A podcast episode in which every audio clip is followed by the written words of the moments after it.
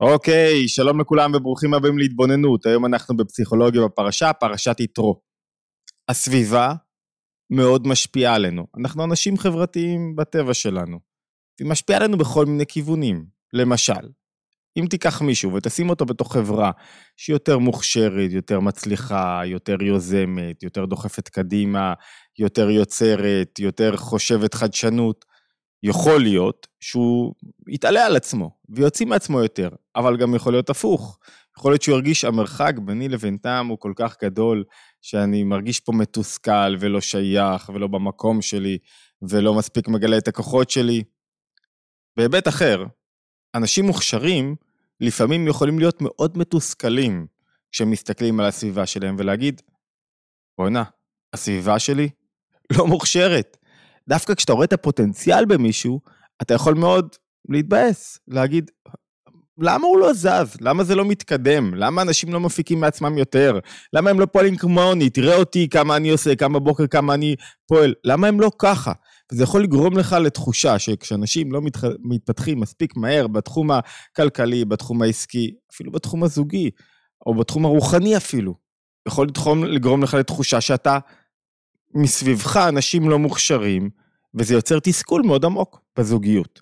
כשאתה מסתכל על בן הזוג ואתה אומר, רגע, אני עושה, והוא לא, אני נותן, והוא לא, אני משקיע, אני יוזם, והוא לא, הוא לא מספיק מוכשר, יגרום לך לתסכול, ולפעמים לריחוק. יחד עם זאת, צריך לשים פה כבר בתוך כדי ניתוח הדברים, בסוגריים, שאין כזה דבר אדם שלא מוכשר במשהו. לפעמים מישהו לא מוכשר בעיניך, או בתחום שאתה רוצה שהוא יהיה מוכשר, אבל בתחומים אחרים, אחרים הוא כל כך מביא את עצמו, ויש לו כישרון אדיר, ולעשות דברים שבא, שאתה לא מסוגל להם, ביחסים חברתיים, בלהביא טוב וחסד, בלהביא חום, ואתה לא רואה את זה. כי אתה מחפש שאנשים שסביבך יהיו מוכשרים, בהיבט המאוד צר שאתה רוצה שהם יהיו מוכשרים, וזה משגע אותך. יש בזה מידה של שקר, שכאילו אתה מוקף אנשים לא מוכשרים, אבל זה מה שאתה רואה. זה כמובן יכול להתבטא בתחום העסקי. אוי, סליחה. או הכלכלי, שאתה מרגיש בתוך צוות, עם הצוות הזה אי אפשר לנצח. עם הצוות הזה אי אפשר להשיג הישגים. אי אפשר להגיע קדימה. למה? כי זה אנשים שלא מוצאים את הידיים מהכיסים. ש... או שכן מוצאים, אבל הם לא מספיק חכמים, לא מספיק מוכשרים. לכישרון יש מספר היבטים, לא ננתח אותם כרגע. חלקם שכליים, חלקם קשורים ליזמות, חלקם קשורים לחדשנות, חלקם קשורים למה שאדם רוצה. והאכזבה הגדולה ביותר היא כשאתה רואה במישהו את הפוטנציאל, אתה רואה שהוא יכול, וזה לא אצל הפועל. ואתה רואה שזה לא מתקדם, ואתה רואה שהוא לא עומד בקצב, ושהוא לא רץ מהר כמוך, גורם לך לתסכול. איך מתמודדים עם הבעיה של סביבה שהיא לא מוכשרת מספיק? מה זאת אומרת? האם יכול להיות כזאת בעיה של סביבה לא מוכשרת מספיק? לשם כך, בואו ניכנס לתוך הפרשה, נענה עליה מפרשת יתרו. אני מזכיר לכם, מקורות עולים לאתר, כתמיד, ותמיד כדאי להרחיב שם את העירייה, לקרוא את השיחות, פה נתבסס על שיחה של הרבי מלובביץ' ועל עוד שיחות ומאמרים, שווה לקרוא שם בעריכות, וכמובן להצטרף לערוץ התבוננות, להצטרף אלינו לקבוצות, קבוצות הוואטסאפ, מי שרוצה עדכון יומי לגבי הסרטונים שעולים, ואחרון, בראשון השלישי, אנחנו מקיימים אירוע, סדנה מאוד מיוחדת, להפוך חולשות לחוזקות, עם תכנים מאוד מיוחדים, סדנה פרונטלית בזאפה, גני יהושע תל אביב, קרוב לרכבת, קרוב לחניה בירקון, תשע בבוקר עד שתים עשרה, מי שרוצה כל הפרטים באתר התבוננות, קדימה. טוב, פרשה זו בכלל מוזרה, שזה פרשת מתן תורה, פרשה מאוד חשובה, שנקראת על שם יתרו, יתרו כהן מדיין, חותן משה, יש לזה הסברים, אני חושב שענינו, העברנו על זה פעם שיעור, שגם יתרו, דווקא מי שהיה כהן של עבודה זרה, הוא בעצמו צריך להגיד, אוקיי, אני שם, קיבלתי, אני מוכן להודות שבמתן תורה, אבל בואו ניגע בנקודה שלנו. יתרו, יש איזה קטע מאוד מוזר בתוך הפרשה. מה הקטע מאוד מוזר? יתרו חובר למשה, הוא נפעם מהניסים, מהנפלאות, מכל המכות, מכל האירועים שהתרחשו עד כה ביציאת מצרים, מקריאת ים סוף, הוא מגיע אל בני ישראל במקום שבו הם חונים במדבר, משה מקבל אותו בכבוד, ואז הוא פתאום יוצא בבוקר, רואה אותו, ונתן לו עצה ארגונית. הוא רואה אותו שאנשים באים אליו, והוא מלמד אותם תורה, והוא מדריך אותם, והוא שופט אותם, ויהי ממחרת, וישב משה לשפוט את העם, ויעמוד העם על משה, מן הבוקר עד הערב, העם כל היום יושב למשה על, על הראש. ואז חותן משה רואה את הדברים האלה, הוא אומר, מה זה הדבר הזה שאתה עושה לעם? למה אתה יושב לבדך וכל העם ניצב עליך מן הבוקר עד הערב? אז משה אומר לו, האנשים באים אליי, לדרוש את אלוקים, לדרוש את השם. אז הוא אומר לו, ואני שופט ביניהם, בין איש לרעהו, מודיע אותם חוקים, איך צריך לחיות, מהם התורות. אומר לו חותן משה יתרו, לא טוב הדבר שאתה עושה. נבול תיבול, שימו לב למילים, תכף נדייק בהם, גם אתה וגם העם הזה אשר עמך, כי כבד ממך הדבר לא תוכל לשאו לבדו, לבדך. אתה הולך ליפול, אם תמשיך בקצב הזה, שכולם באים אליך, כל העם, ואתה כל הזמן מייעץ להם, שופט בהם, משהו פה לא נכון, שמע אליי, בקולי, ואני אייעץ לך מה צריך לעשות. ואחרי שתשמע לי, תראה שתצליח. מה אתה צריך לעשות? אתה תחזה, תבחר לך אנשים, יראה אלוקים, אנשי אמת, צוני בצע, שופטים, אנשים רציניים. שמת עליהם, תבנה פירמידה, תבנה שופטים, שבהתחלה שופטים את השכונות הקטנות, ואחרי זה שופטים בדרגה יותר גבוהה, דרגה יותר גבוהה, תבנה פירמידה, הצלת סמכויות, ואז אחרי שתעשה את כל זה, בסוף רק המקרים המשמעותיים שלא נפטרו יבואו אליך. פיניתי לך את היום. מדהים, איזה עצה ארגונית. תעשה אאוטסורסינג, למה אתה צריך לעשות הכל? תביא אנשים, תאציל להם סמכויות, תלמד אותם מה צריך לעשות. תקבע את המדיניות, אתה תקבע את המדיניות, הם יהיו אנשי הביצוע. ואת הדבר הזה אשר תעשך וצבך אלוקים, ויכולת עמוד וגם כל העם הזה, אתה לא תיבול תיבול. אתה תוכל לעמוד והכל יבוא על מקומה בשלום. מדהים, שפת התורה. וישמע משה לכל חותנו, משה אומר לו, אתה יודע מה? יש פה קייס, רעיון טוב, ויעש כל אשר אמר. אני מזכיר לכם מה השאלה הראשונה שלנו. איך מתמודדים עם סביבה לא מוכשרת? מה עושים? האם יכולה להיות? למה הסביבה שלי דווקא לא מוכשרת? אני רק שם לכם את זה ככה, כ- כחלונית, ברקע, כדי שתזכרו את השאלה שמעסיקה אותנו, כשאנחנו עוברים על, ה- על, ה- על הסוגיה בפרשה. משה שומע לכל חותנו, עושה, בוחר אנשי חיל, מרקים שרי אלפים, שרי מאות, שרי חמישים, שרי עשרות, הם שופטים את, ה- את העם בכל דבר, בכל עת, ואת הדבר הקשה הם מביאים אל משה. גם זה יש פירוש, נדמה לי שהעברנו שיעור פעם, בכלל, מי שמחפש שיעורי עבר, תמיד אפשר למצוא אותם בקלות יתרה, באתר התבוננות, בפסיכולוגיה והפרשה. ושולח משה את חותנו, ואז מתחילים להתארגן לקראת מתן תורה. ויש פה כמה שאלות שמעניינות. אחד, מה, מה הקטע פה? מה באתם לנו עכשיו עם ייעוץ ארגוני? זה עכשיו הזמן לתת לנו עצה ארגונית למשה? כאילו, מה החשיבות? מה זה קשור? בתוך הפרשה. אני מזכיר לכם, בתורה אין שום דבר לא מדויק. למה עכשיו דווקא ייעוץ ארגוני זה חשוב? למה חשוב לתת את הקרדיט ליתרו? זו שאלה אחת. שאלה שנייה, משמעותית לפחות. מה? משה לא יודע? לא יודע את רעיון ההצלת הסמכויות, תביא מישהו שישפוט, תלמד את המדיניות? מה, הוא לא יודע את זה? בוודאי שהוא יודע את זה. הרי זה משה, הוא נבחר על ידי הקדוש ברוך הוא. אני מזכיר לכם רגע לפני, עשינו את המאורעות הכי גדולים בהיסטוריה של העם היהודי. אז, אז, אז עכשיו דבר כזה פשוט של לנהל, ניהול, הוא לא יכול לקבל עצות מהבורא, הדרכה, רעי המם, נערוי הנאמן. נכון שאורח שמגיע לשעה קצרה רואה כל פגע, אורח לרגע רואה כל פגע, זה נכון, אבל לא בהכרח במקרה הזה, משה לא מרגיש שהוא נובל, שקשה לו, מה הוא לא יודע שהוא יכול לעשות משהו אחר, אדמור הזקן, אדמור הזקן רבי שני אורזם מיליאדי, כשהוא מקבל אליו במאה ה-שמונה עשרה, כש... על, על דלתותיו מגיעים עשרות אלפי אנשים, מבקשים עצה, הוא כותב במכתב, באיגרת מאוד מעניינת, הוא אומר, הוא משתמש באותם מילים, נבול תיבול, אני עומד לבול, אני לא יכול יותר שכולם באים אליי מצב בקשה, ולכן הוא מסרטט את מה? הוא מסרטט את מה שנקרא אז תקנות ליוזנה, ליוזנה זו העיירה שבה הוא התגורר, הוא אומר, איך, מי, מתי יכולים לבוא אליי, מי אתם צריכים לשאול, זה דבר פשוט, זאת אומרת, אדמור הזה כן מסרטט את זה, כדי שלא יבואו אליו יותר מדי, כדי שיהיה לו זמן ללמוד, להתפתח. מנהיג חייב לחשוב בראייה רחבה, חייב את הזמן שלו, הוא לא יכול להתעסק כל הזמן. אתם יודעים מה? זה ברור, אתה צריך לענות לפלאפונים. אתה לא יכול ללמוד ולענות לפלאפונים כל הזמן. יש זמן שאתה עונה לפלאפון, אבל אתה לא יכול כל הזמן שהוואטסאפ פתוח וגם להתרכז בו זמנית. אוקיי, אז משה לא יודע את זה? זו השאלה הגדולה שלנו. כדי לשפוך אור וגם לענות על השאלה המרכזית שאנחנו רוצים לשאול, מה זאת אומרת אנשים לא מוכשרים, אני רוצה שנלך רגע לעוד אפיזודה, עוד אירוע שמתרחש, אפשר להגיד לפני כן או אפשר להגיד אחרי כן, הדעות חלוקות עם הקטע הארגוני שבו יתרו נותן עצה ארגונית למשה, אירע לפני מתן תורה או אחרי, יש כמה דעות, אני חושב שהרוב עובר לכך שזה קרה אחרי מתן תורה. למרות שזה מובא ומשובץ בפרשת יתרו לפני מתן תורה, אולי תכף נבין למה. אז הוא אומר, יש אירוע שבני ישראל מקבלים את עשרת הדיברות. תוך כדי שהם מקבלים את עשרת הדיברות, אנוכי השם אלוקיך, הם מקבלים את שתי הדיברות הראשונות, אנוכי השם אלוקיך, ולא יהיה לך אלוקים אחרים, והם מרגישים שהם לא יכולים יותר. זהו, זה עוצמתי מדי, זה חזק מדי, גילוי הבורא, האור הגבוה הזה גדול מדי עליהם. מה הם מבקשים ממשה? תעשה לנו טובה, תעביר לנו, לך תקשיב, ותעביר את המסר. גבוה מדי, אנחנו לא עומדים בזה, ותאמרו, נראינו רק אלוקים את כבודו ואת גודלו, ואת קולו שמענו מתוך האש, ואתה למה נמות? האש הזה תאכל אותנו. הם מרגישים, כשאתה במקום גבוה מדי, אתה מרגיש שאתה לא יכול לשהות שם. הנפש רוצה להיחלץ מהגוף. ואז הם אומרים, קרב אתה, משה, ושמע את כל אשר יאמר השם אלוקינו, ואחרי זה את תדבר אלינו את כל אשר ידבר אביי. ומשה גוער בהם, מה זאת אומרת, אתם לא יכולים לשמוע? תקשיבו, מה אתם לא מסוגלים לשמוע את מה שהם מדברים אליכם? למה אתם צריכים שאני אתווך לכם?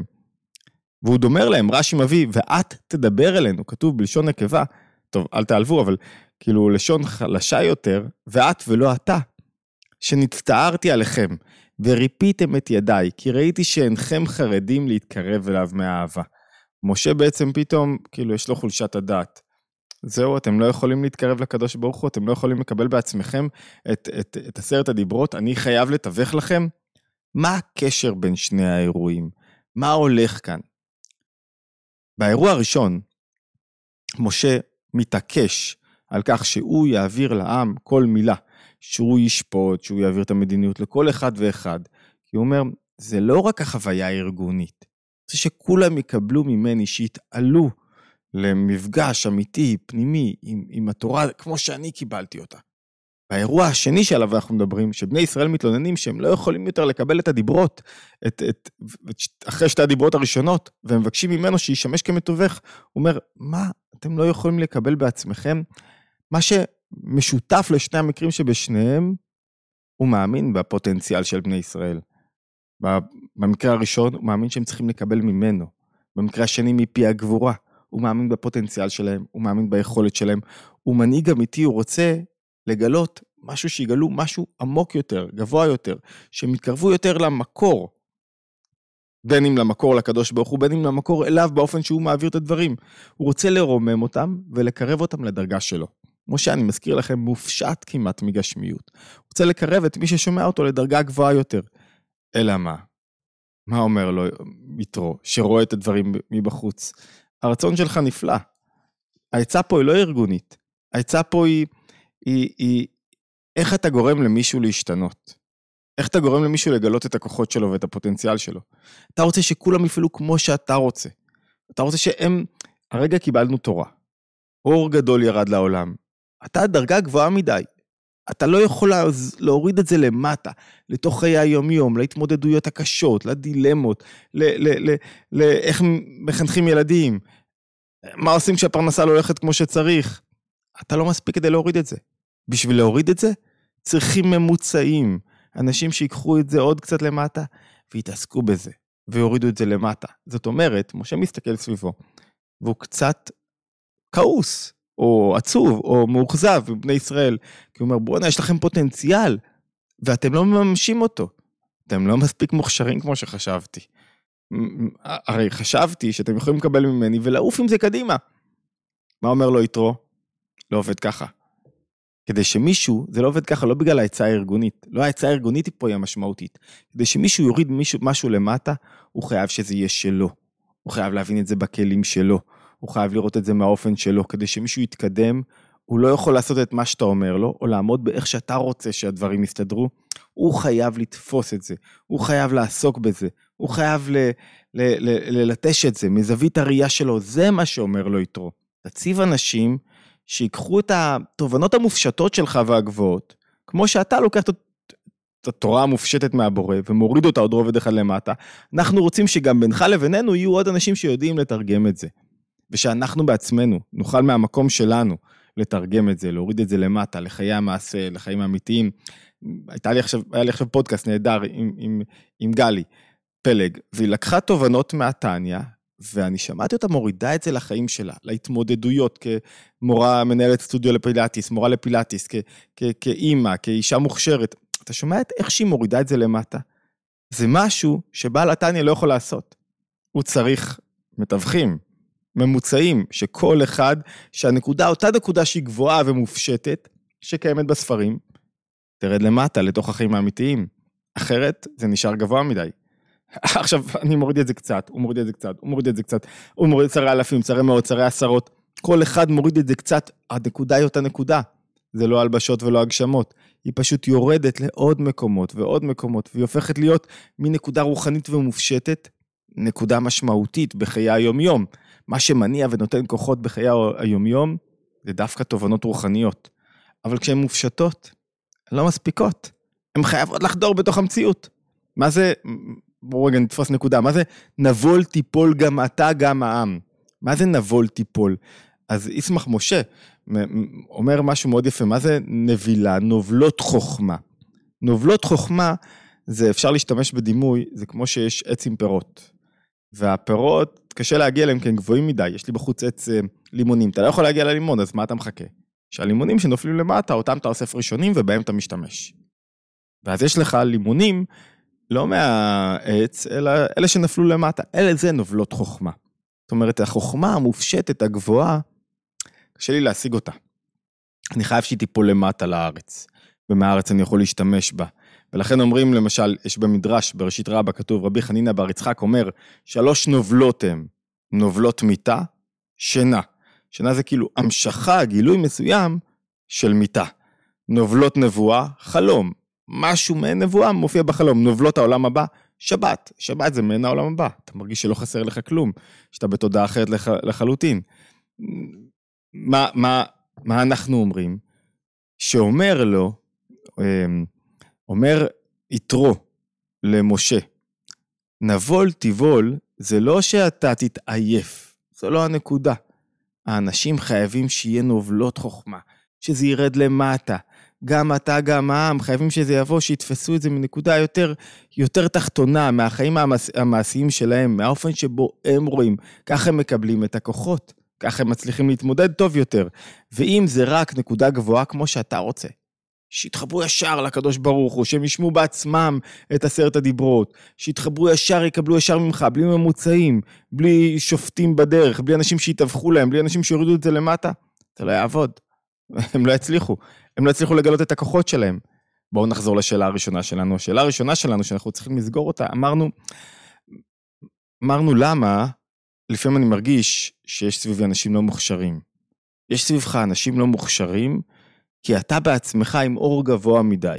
כדי שאנשים יהיו מוכשרים, צריכים שהאור ירד למטה. זאת אומרת שמה שעושים יהיה שלהם. כדי שהילדים שלך יוכיחו את עצמם, צריכים להיות שותפים, להרגיש שזה שלהם, ואז להביא את זה מהזווית ראייה שלהם, מהאופן שבו הם עושים את זה.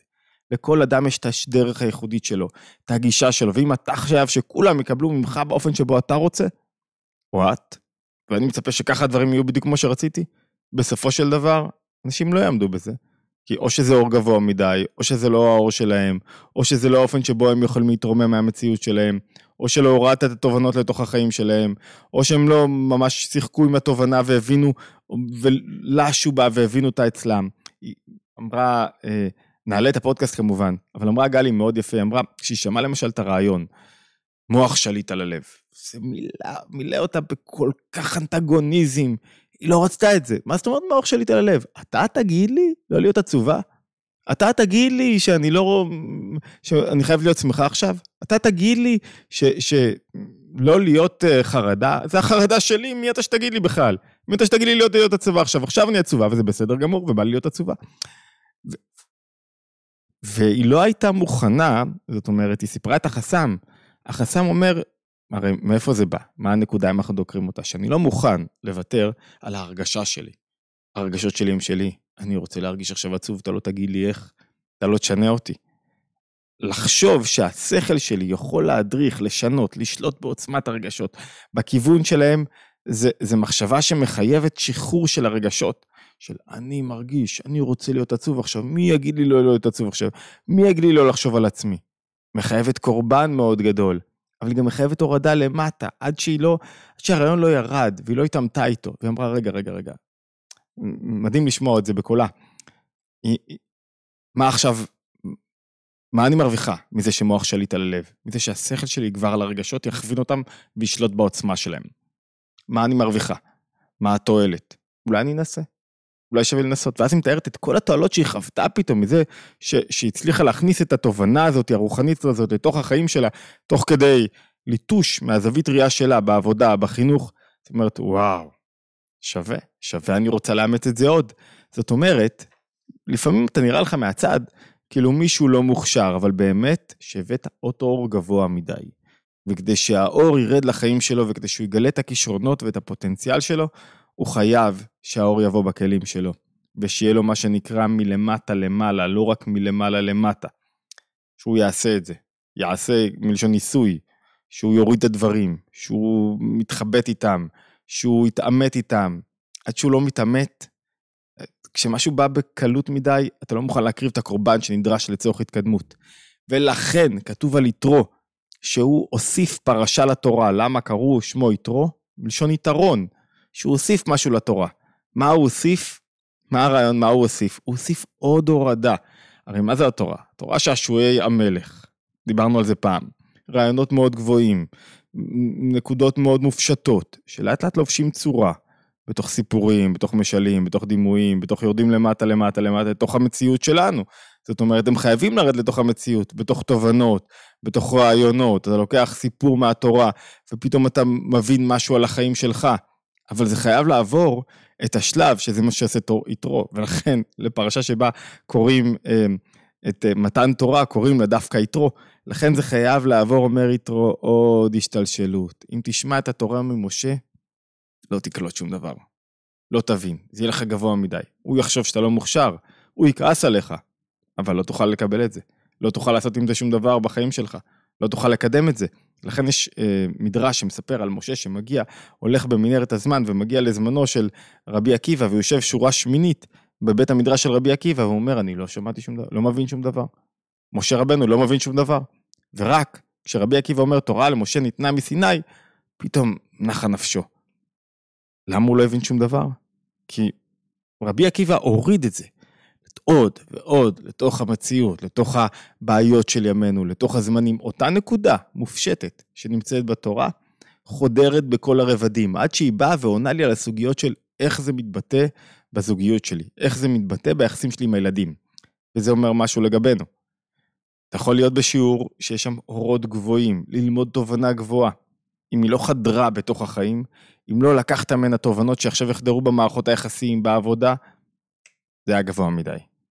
וזה היה גבוה מדי. מי שלימד אותך, היה חסר לו שרי המאות, שרי אלפים, שרי עשרות, שהורידו את זה עוד קצת. ויש ביטויים שונים לשרי מאות, שרי אלפים, שרי, שרי עשרות, אמרנו. זה, זה עדיין לא שלך. זה לא נגע למטה. ולכן, כדי להיות מוקף אנשים מוכשרים, וכדי להיות מוקף אנשים שמגלים את עצמם, אתה חייב להוריד את האור הגבוה שלך, הציפיות הגבוהות, איך שהדברים צריכים להיראות, לידי זה שיהיה משהו מזה שלהם, לשתף אותם במשימה, בכוונה, באחדות של לאן הולכים, מה היעד שלנו, רק שמישהו מביא את עצמו משלו, ויש מתווכים בין האור הגבוה שאתה הבאת, לבין איך זה צריך להיות מלמטה, רק אז, פתאום האנשים שסביבך הופכים להיות מוכשרים, פתאום משה מגלה, הרי זה מה שאומרת התורה, הסכימה התורה בסוף לדעתו של יתרו, שבא מבחוץ ומלמד את משה רבנו, כהן עבודה זרה, הסכימה לדעתו, כי היא אומרת כן, צריך להוריד את זה למטה. אוקיי, התבוננות יומית, מוזמנים להצטרף לערוץ, לקבוצות הוואטסאפ, וכמובן לסדנאות שביוטיוב וללימוד השבועי הקבוע שלנו, להשתמע בהתבוננות היומית הבאה.